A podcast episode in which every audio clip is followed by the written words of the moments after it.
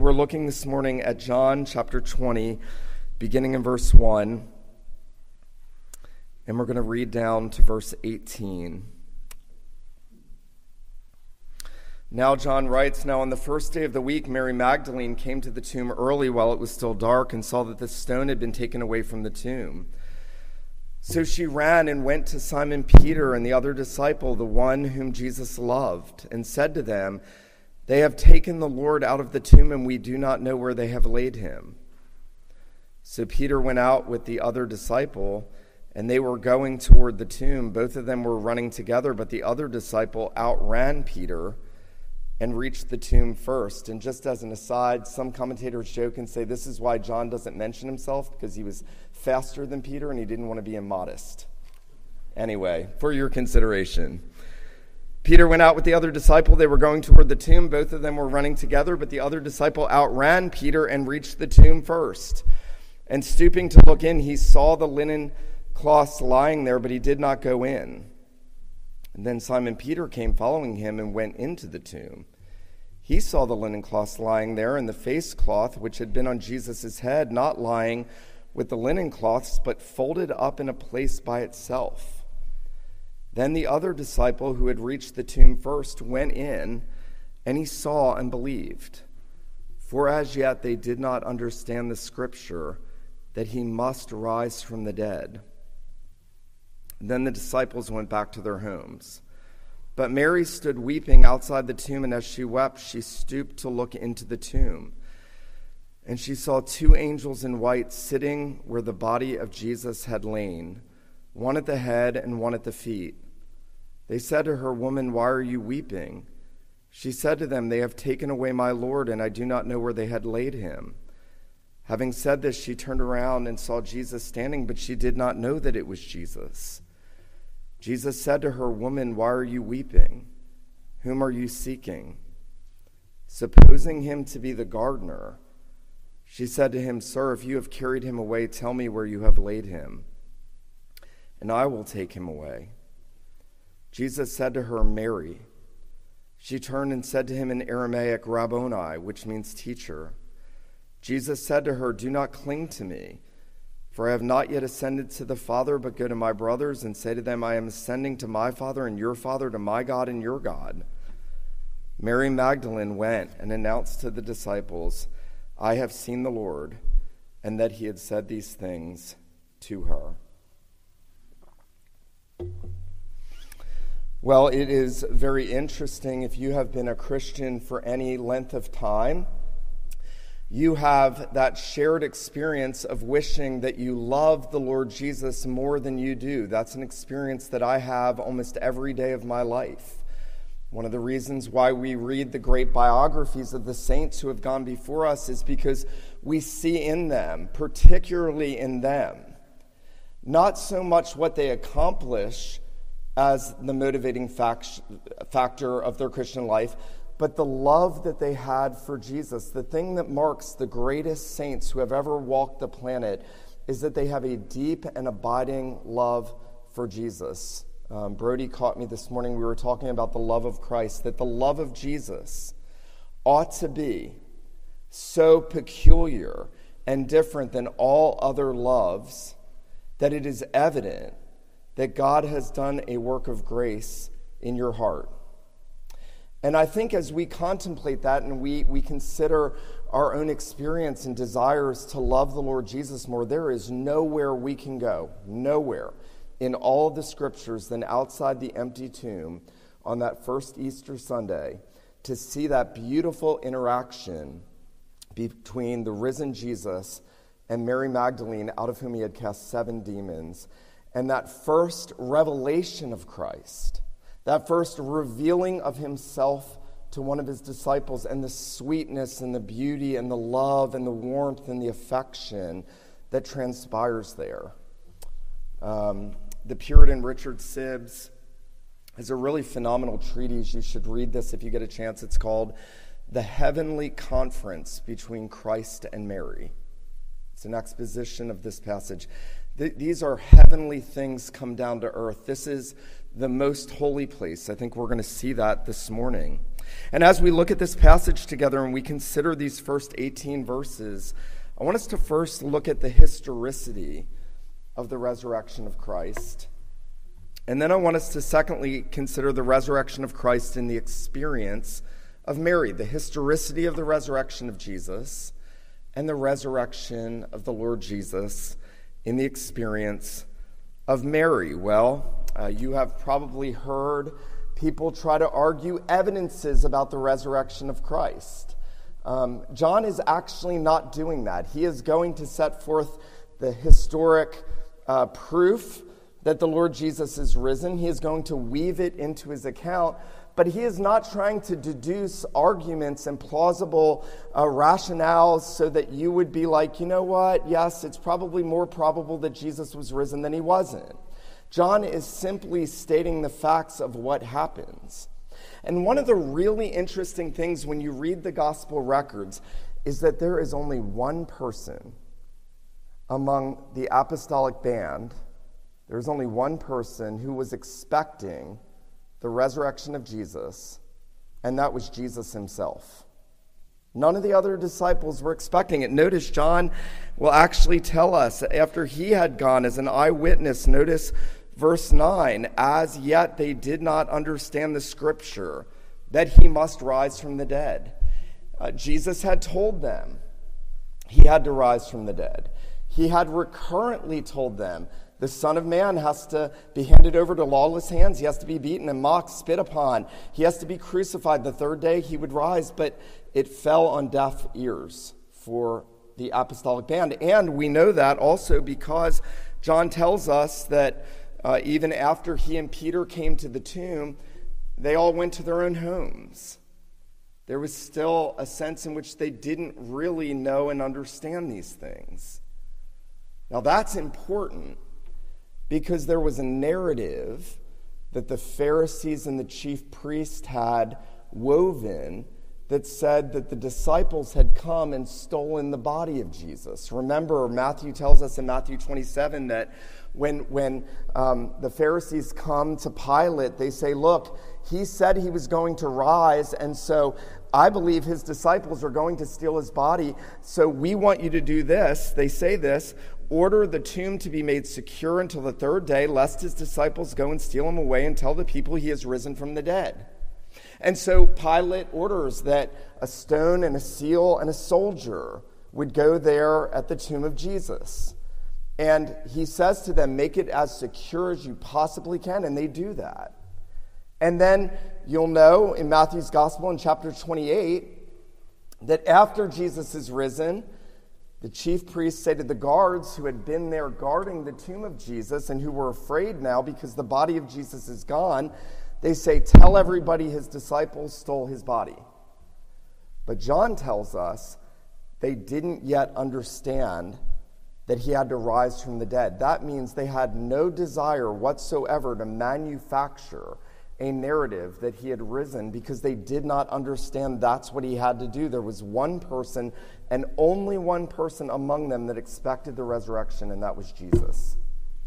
Now, John is also giving us more demonstrations, and you'll know there are two things. There are two things that John sets out in this passage that witness the resurrection of Jesus. The first is the empty tomb, and the second is the grave clothes. Uh, the tomb was empty. There are angels that are going to be found inside, sitting one at the head, one at the feet, where the body of Jesus lay. By the way, if you know your Old Testament, there's only one other place where angels are said to be one at the head, one at the feet, and that's over the Ark of the Covenant facing one another with their wings touching where the glory of God shone forth. You see, this is the place where God's glory is manifest in the empty tomb. This is the place where the glory of God is most fully manifest. And so the empty tomb with the angels is a witness to the glory of God, that God has done what he said he would do through Christ. And yet, John also mentions the grave clothes, and he goes to great lengths to explain what Peter said. He had outrun Peter. He had gone. He had stooped and looked in, but he had not yet taken it all in. But Peter came, and he saw the linen cloths lying there, and the face cloth which had been around Jesus' head, not lying with itself, but folded up in a place by itself. Now, why mention this? What is the point of that? Robbers don't fold clothes when they steal stuff. I'm sure it's happened, y'all. Weird stuff happens, but I've never heard of somebody breaking into someone's house and doing their dishes. Ever. That's the point. Grave robbers would have taken whatever was in that tomb that they wanted, they would not have taken the time to unfold things and fold things neatly. And parents, do not use this to get your children to fold their clothes. That is not the point. It is an evidence, it is a witness that Jesus is risen. The risen Jesus left behind in that tomb evidences that he had been risen from the dead. What's interesting is those grave clothes I believe, also serve as a spiritual reminder of what Jesus has done. Remember, he had been wrapped in those clothes. He had been wrapped from his feet to his shoulders, he had been wrapped from his neck to his head. And there, the last Adam in that garden rested dead in the tomb. And when he left those grave clothes behind, he is not just giving us a historical fact of his resurrection, though he is doing that. He is essentially giving you a symbol of what he did. Your sin, just like those grave clothes, was left behind in the tomb. That's, that's the realest and truest thing I can say to you this morning. If you were a believer, when Jesus stepped out of the tomb, he left all of your sin in that tomb.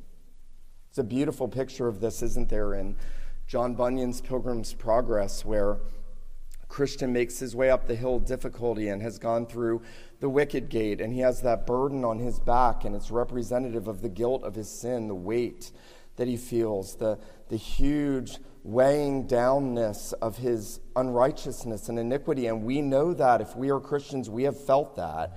And when he finally gets to the cross, Bunyan paints that picture of that burden falling off his back and rolling into the empty tomb. That's what Jesus is saying this morning. By leaving the grave clothes, he has left the guilt of our sin, he has left death in the tomb. He has conquered death. That is the point. He has overthrown death. He has taken the sting out of death.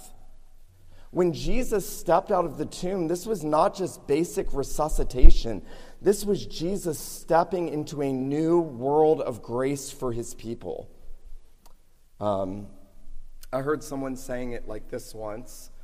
When Neil Armstrong stepped on the moon and said, This is one small step for man, one giant step for mankind, that that serves as a picture of what Jesus did. This was for all of his people. He rose for our justification, Paul says. In fact, the Apostle Paul will root the totality of our Christian life in the fact that Jesus is risen from the dead. He will, at one and the same time, say that Jesus' resurrection secures your spiritual resurrection when he brings us from spiritual death to spiritual life. But he will also say that the resurrection of Christ is what enables God to work powerfully in our souls every day of our lives as we continue to trust the Lord Jesus, he works resurrection power in his people. It's very interesting. I think John intends for our minds to go back to chapter 11. The last time we heard about a resurrection, you'll remember they're all at the tomb of Lazarus. And remember, Lazarus comes out of that tomb and he's still wrapped up. Remember, they have to bring him out and Jesus tells them to, to unloosen the grave clothes. But here, this is different. Here, there is no one to help the Lord Jesus. He has been helped out of the grave by himself. Scripture says that all three members of the Godhead were at work in the resurrection of Jesus. And that, that juxtaposition between Lazarus coming out bound in clothes and Jesus coming out unbound is to show us this is entirely different than that. This is what everything in all of redemptive history and human history is moving toward. Um,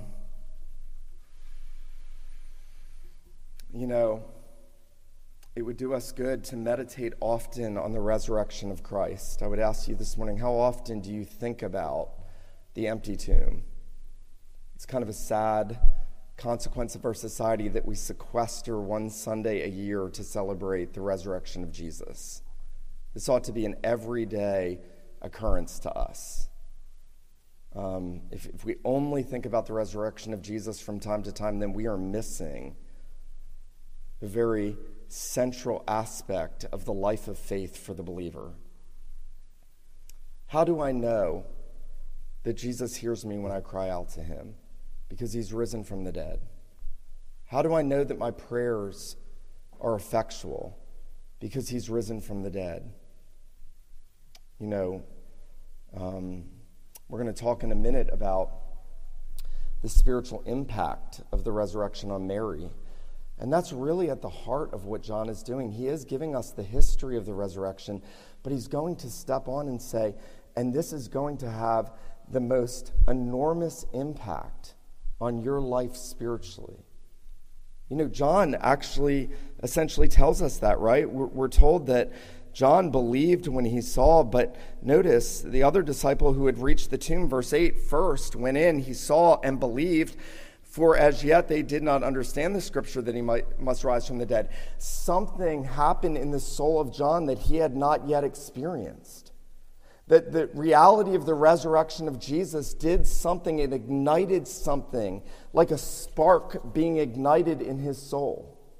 And, and that's what's supposed to happen. When you hear that Christ is risen, it is supposed to draw you in like a magnet and ignite something in your soul where you say, as Thomas will say once he finally comes to believe, I believe, my Lord and my God, that this is, this is the holy place for the souls of Christians. But I want you to notice that John is really honing in on Mary here in this first appearance. And You'll notice that the passage began in verse 1. Now, on the first day of the week, Mary Magdalene came to the tomb early while it was still dark and saw that the stone had been taken away from the tomb. She had come with the other women. They had come to anoint Jesus further to preserve his body in that embalming process. She had come on the first day of the week, and she had come when it was dark, and yet the sun was already risen. Um, she had come because she loved the Lord Jesus. You know, Mary is going to be set out, as I said at the outset, as the premier example of what it means to love Christ. Um, Mary, you'll, know, was an immoral woman. She had been sexually immoral. Jesus had healed her of seven demons, he had cast them out. He had radically transformed her life. A lot of theologians uh, assume, perhaps rightly, perhaps wrongly, that that Mary is the, the prostitute in uh, Luke's account in Luke chapter 7 when Jesus is at that dinner in Simon the Pharisee's house. And, and the sinful woman comes up to him and she begins weeping on him and washing his feet with her tears and her hair. And, and remember, there in that setting at that dinner, Simon the Pharisee, thinking he was better than this woman, thought to himself if this woman knew who this was, and if he was who he said he was, he wouldn't be allowing her to do this. And remember, Jesus says to him, Simon, I have a question for you. And he gives him that parable of the debtors who are forgiven one forgiven little, one forgiven much, and the one forgiven little getting harsh with the one who had been forgiven much. And, and then he says to him, The point of this, pointing to this woman, is the one who is forgiven much loves much. The more you know you're forgiven of, the more you'll love Jesus. The less you think you're forgiven of or feel your need for forgiveness, the less you will love him. Mary Magdalene is the only disciple outside the tomb of Jesus on that first morning because her soul loved the one who had healed her. You know, what a beautiful picture of God's grace. That God can take the most unlovely, the most wicked, the most rebellious, the most sinful, and turn she or he into the most loving disciple. I'm not sure there's any more beautiful picture than this. If, if I want to love Christ more, then I need to know the massive amount He's forgiven me of. And the more I realize He's forgiven me of, the more my affection for Him and desire to be with Him is going to increase and abound. Now, that, that's beautiful because if we're honest, we all have the tendency to try to flog ourselves into doing better, trying harder, being a better Christian. And that's not the secret to growth in grace. The secret to growth in grace is that peculiar love of Jesus, born in the soul of sinners, because they know how much Christ has done for them. I'd ask you this morning do you know how much Christ has done for you? When you think of the catalog of your life, I sometimes marvel when I talk to unbelievers because, y'all, I, have, I am so much more wicked than you by nature. And when I talk to unbelievers who say, Yeah, I've done some things wrong, no, no, no, you've done everything wrong. Your whole life, it's all wrong. Before Christ, it's all wrong. And even after Christ, many times it's wrong. We all stumble in many ways, James says. And yet Christ continues to forgive, continues to cleanse as we go to him. And Mary knows that love. And yet Mary is despondent. Notice verse 11 as John picks up Mary at the tomb, Mary remains there. The other disciples go home, but she stays. She wants to be as close to Jesus as she can be, even to the dead body of Jesus. Think of that. She wants to be as close even to the corpse of the Savior because of what he did for her. And notice she's despondent. Mary stood weeping outside the tomb, and as she wept, she stooped to look into the tomb. She saw the two angels in white sitting where the body of Jesus had lain. They said to her, Woman, why are you weeping? She said, They have taken away my Lord, and I do not know where they have laid him. Now, here's what's marvelous. If you and I saw an angel today, we would fall down in terror and dread because that's what everybody in the Bible does when they saw an angel. Every single person in the Bible, when they encountered an angelic being, they fell down in terror and fright. But Mary acts like they're not even there. What, what is doing that? Well, it's a combination of her love for Christ and yet her grief and her despondency that she no longer has him in her life. You see, there's a mixture here for Mary, and she's an example to us. Mary is not what she yet should be. That's why Jesus is going to deal with her and lovingly reveal himself to her. She is actually still living in part in unbelief. She has not yet believed that he is risen from the dead. She thinks that somebody took the body she has assumed wrongly that someone came and took his body away. And then, even when Jesus reveals himself to her, she assumes wrongly that this is the gardener. Sort of an ironic twist, isn't it? Sin having begun in the garden, salvation being wrought in the garden, and yet she doesn't know that he's the gardener of her soul. You see, Richard Sibbes says that she thought he was the physical gardener and missed the fact that he is the last Adam, the gardener of her soul. He tends all the souls of his people. Um, notice having passed the angels and, in a sense, having acted as, as if they didn't even exist. Notice verse 14 having said this, she turned around and saw Jesus standing. She did not know it was Jesus. And then I want you to focus on verse 15 in the experience of Mary. I wish I had not asked you to look, because if I had asked you, what are the first words that Jesus says when he's risen from the dead? I'm not sure I would have remembered before this week. The first words out of the mouth of the Savior when he was risen from the dead are, Why are you weeping? Who are you seeking? Now, that's going to become important because, um, and you may not know this, there are three. There are three couplets of resurrection appearances in John's gospel. There are three sets of two. The first one is here at the tomb with John and Peter and Mary, that couplet of accounts. The next is in a house somewhere where Jesus reveals himself to the disciples and then to Thomas. And then the last one is in chapter 21 by the lake of by the Sea of Galilee where Jesus appears and reveals himself to John and then to Peter. And that's important because in all three accounts, the focus moves into Jesus doing something very special for each of his disciples who are in places spiritually where they ought not be. To Mary here, to Thomas in the upper room, to Peter when he restores him by the sea. Let me read this to you real quick. I had never thought of this.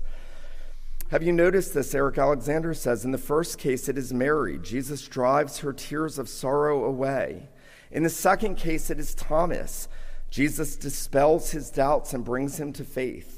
In the third case, it is Peter's brokenheartedness because of his failure. Jesus restores him to himself and to service and to fullness. Alexander says very clearly, John is telling us in this account of the resurrection of Jesus that he is now the conquering victor over death. He is still the one who, by his mighty hand, touches the lives of the broken. Don't miss that. He is the one who touches the lives of the broken and the needy and the doubting and the failure. I want to read that again. The risen Jesus touches the lives of the broken and the needy and the doubting and the fail- failures. And where there are tears, he drives them away. Where there are doubts, he dispels them. And where there is failure, he restores and renews. That's awesome. I don't know if you've ever thought about that. Why does Jesus keep appearing. It's not just so people can say, yeah, 500 people saw him, we were witnesses, and it really happened. It's because he is teaching them that they need him in his resurrection power to be with them, to draw near to them, and to do in their souls what they cannot do for themselves. Now, I know this much, y'all. I'm 45 years old this year, and I know this much that if you take away the money and the self medication, Every single person in this room is hurting and broken, perhaps downcast, weighed down with the guilt of their sin, and perhaps weighed down with their failures. And so I know that there is a word here for you and a word here for me. That the same Christ who draws near to Mary is the same risen Christ who says, I am coming to draw near to you. I am coming to restore you. I am coming to wipe your tears away. You know, it's remarkable. Every single funeral, every single funeral has been marked by tears. And yet, after the resurrection of Jesus, every single funeral can have those tears wiped away for those that are in Christ. That's what the Lord Jesus is doing for Mary. Um, you know, this, this tomb would have been charged with mystery and wonder. You had angels there. Uh, Mary, again, is just longing to just take the body of Jesus. She essentially says to him, if, if I can just have his body, I'll take it with me, just to have his lifeless body. That's how much I love him. My soul longs for him. And yet, she is going to get something so much greater. She's going to get the first resurrection appearance of the Lord Jesus. It's not going to be a man, ladies, it's going to be a woman. Richard Sibbes actually says the Puritan, I've got to preface it with the word Puritan. Puritan Richard Sibbes says Christ is going to make her an apostle to apostles. He's going to say, Go tell the brethren. He's going to put her to use in his kingdom. He is going to make her a witness to his resurrection. He is not just going to wipe away her tears, he is going to make her useful in his kingdom. You see, Jesus' restoration far exceeds any idea of our restoration. Um, we, we, would, we would be content with this much. And the risen Christ says, No, I'm going to show you how much I'm going to do for you. And notice, as, as he comes to reveal himself, notice what he does in that revelation to Mary. Notice verse 16 Jesus said to her, Mary, one word. One word between them, Mary. And she says Rabboni, which means teacher. If you are a true believer, that was odd. Never had that happen before. Um, is more falling? Um, if you are a true believer, that got everybody's attention. Now everybody's like, we're tired of hearing your scratchy voice, but now we're listening. if you are a true believer, it is because you have heard one word from Jesus when he has called you by name in the very depths of your soul, and he has said to you, So and so, follow me. And remember back in chapter 10, Jesus said in this very gospel, I am the good shepherd. The good shepherd gives his life for the sheep. I call them by name and they follow me. What is Jesus doing? He is saying to Mary, I am the shepherd of your soul. And whenever a man or a woman, a boy or a girl, hears the voice of Jesus saying to them, So and so, I am the shepherd of your soul, they rise and they follow him. And if somebody asked me how I became a Christian, I could give you a two hour history of my life, the way God has worked, the providences, the downs, the ups, the ins and the outs, who God used, who shared the gospel with me, what happened in my life that would lead me to Christ. But there's really one answer. One day in 2001, the Lord Jesus called me by name, and I rose and I followed him. And he calls Mary by name. He says, Mary, she turns and she says, Rabboni. And, and she cleaves to him. Verse 17, she clings to him. She realizes, My soul has found the one I love. You know, sometimes well meaning Christians that happen to be in Reformed churches will say things like, Well, we don't cleave to Christ, he cleaves to us. And that's very true. He will hold us fast. We sing that, we love that. But Mary sets an example that we ought to be clinging to him. We ought to be cleaving to him. We ought to be holding on to the Lord Jesus out of love for him because of what he did for us, because he atoned for our sins, because of the forgiveness and the restoration that he's given us. You know, this word that Jesus tells her, it's a word of love, it's a word of compassion, it's a word of her belonging to him. Notice Notice Jesus says to her, Do not cling to me. And he means in his physical form. He says, I have not yet ascended to the Father, but go to my brothers and say to them, I'm ascending to my Father and your Father, to my God and your God. What is Jesus telling Mary? He's saying, He's preaching the doctrine of adoption, spiritual adoption. He's saying to her, Mary, there is something far greater than you having me here in the flesh. There is something I have accomplished for you that is far more impacting and meaningful. That I'm going to my Father as the eternal Son, and He is now your Father. That, that Jesus is saying to her, I am your elder brother. I am, yes, God in the flesh, but I am the adopted son, as it were, covenantally. And everyone united to me is my brethren. And the privileges that we now have because Jesus is risen is the privilege of knowing that we have received the adoption as sons and daughters. You know, it's very interesting. This book opens where it ends. It ends where it opens with these words. John says in chapter 1 As many as received him, to them he gave the right to be children of God, even to those who believe in his name. And when he steps out of the tomb, he says, Mary, I'm going to my Father and your Father. I'm going to my God and your God. Now, he is also telling her he is going to do more for her. He is saying, I am going to ascend, and there is more that I'm going to do. I am going to the very right hand of my Father, and I am going to ever live to intercede for you. I am always going to represent you you know, the assurance of pardon this morning, and we should pay very close attention to those, was out of 1 John chapter 2, and it's one of my favorites. If anyone sins, we have an advocate, a defense counselor with the Father, Jesus Christ the righteous. We, we have a sinless representative before God. If you're a believer, Christ has ascended to heaven for you to represent you. He is there right now sitting on the throne of God, ruling from the center of reality, upholding the world by the word of his power, and he's doing it all for his people. He's doing it all for you if you belong to Him.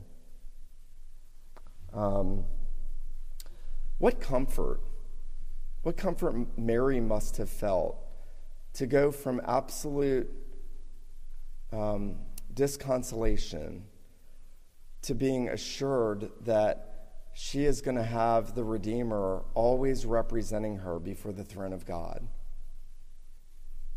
I imagine at times Mary probably struggled with her past sins.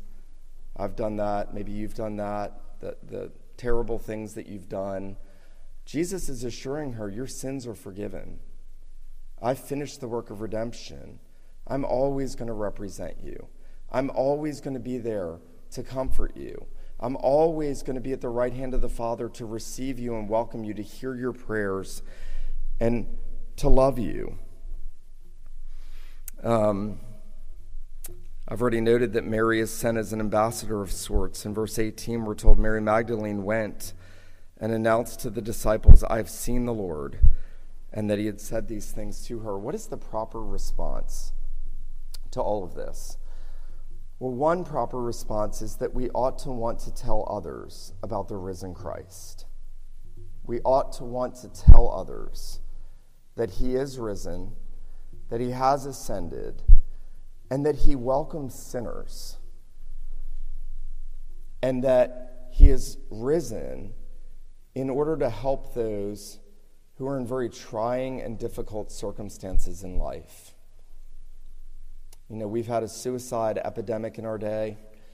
And I told our boys not long ago, I said, guys, no matter what mistakes you make, no matter how hard life gets, there's always hope in Christ. There's always hope in the gospel. Jesus will not turn away one sinner who comes to him looking for him, even as Mary's coming, not even with a full understanding of who he is and all he came to do. And then as we realize the grace of the Lord Jesus and our souls are restored by his love for us. And as we realize all that he's done for us, and as we begin to understand the privileges that we are sons and daughters, and we start to live like sons and daughters, and we realize that he has work for us to do, that we are motivated to give our lives in service to the Lord Jesus. Um, I want to say this this morning. Maybe, maybe you're here and you just feel really dry spiritually. This is where you come. You come to the empty tomb. Maybe you're here and you're discouraged with life. This is where you come. You come to the empty tomb. Maybe you've just really messed up your life with sin and rebellion. This is where you come. You come to the empty tomb. That's what John wants you to see. He wants you to see the Christ who welcomed Mary in all of her downcastness, and he wiped away her tears, and he built her up in the knowledge of him, and he sent her out to be useful in his kingdom. And that can be true of every single one of us, but you have to go to him. You have to go to him. It is possible that you could sit here and hear me, at least until the flag dropped here or after, and you could go home and do nothing and not go to him. And I beg you this morning that you would believe that the Lord Jesus is risen and that you would go to him from your soul on your knees, seeking his face and crying out to him, More love to thee, O Christ, more love to thee. This is the prayer I make on bended knee. When was the last time you prayed, Lord, increase my love for you? I know that every time we pray that, he does it, even sometimes in imperceptible ways. I hope that you'll go to the Lord Jesus knowing these things are true for you wherever you are in life. Let him who has ears to hear, let him hear what the Spirit says to the church. Let me pray for us. Father in heaven, we do thank you and praise you this morning that you have given us such a clear sight of your Son here at the empty tomb. We thank you, Lord Jesus, that you are even now at the right hand of your Father, that you have been risen from the dead, that you revealed yourself to Mary. And we thank you and praise you that you are the same Christ to us today.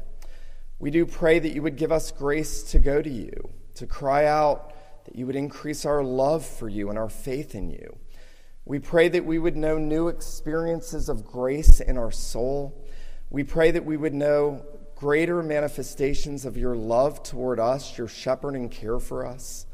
We pray, Lord Jesus, that you would draw us to yourself with cords of love, that you would wipe away tears, that you would restore those who are fallen, and that you would increase the faith of those who are doubting. And so, Lord Jesus Christ, would you do this and so much more in our souls? We pray these things in your name. Amen.